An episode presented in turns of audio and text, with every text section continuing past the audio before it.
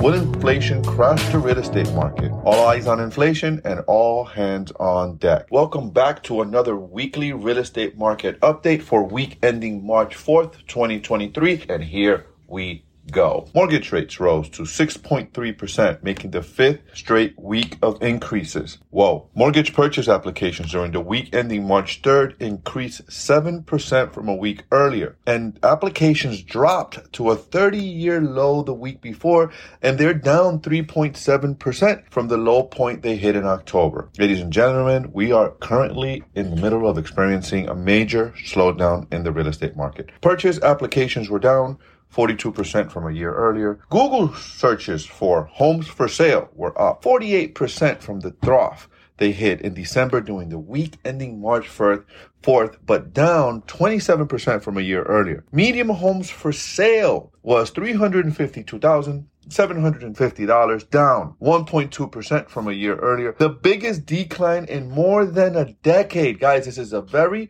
first time we are experiencing a decline, a deceleration in month over month numbers, right? Redfin's monthly data set, which goes back through 2012, shows that the last time home prices declined more than this was in February of 2012. Guys, we are comparing data to over 10 years ago. When they dropped in February of 2012, they dropped 1.5%. Medium asking price for newly listed homes was $386,262, up 1.2% year over year. Guys, this is a difference. Medium homes sale price 352, that's down, and newly listed is up. There's a difference. The monthly mortgage payment on medium asking price was 2563 at a 6.73% mortgage rate. The current weekly average rate right? 6.73. That's an all time high. Not really an all time, but it's pretty high. I bought my first property. I had a 9.75% interest rate. Uh, mortgage payments are up a whopping 29% at $575 more than a year ago. That is pretty, pretty, pretty big sticker shock for most shoppers right now in this market. We got used to cheap money getting mortgages at two, three, and four percent just a little over a year ago. Pending home sales were down 16% year over year. That's a big number. So that's going to force prices to come down. They have to. New listings of homes for sale fell 21.7% year over year. Was talking to a colleague and he said the reason we're seeing this is because people have low interest rates and many people don't want to let those interest rates go. They rather rent it or Airbnb them or find something else to do than let go of that cheap money.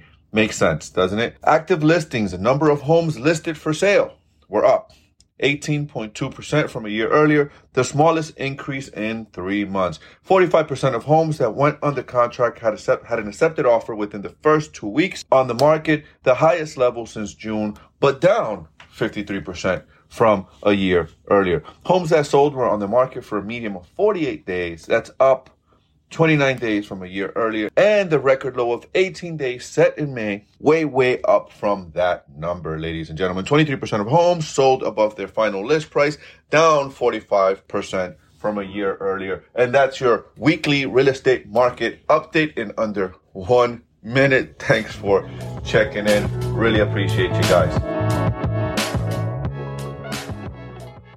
And that wraps up another episode of Wealthy AF, brought to you by Premier Ridge Capital, where multifamily real estate syndications meet premier success. Your future starts here. Visit us at premierridgecapital.com for more details.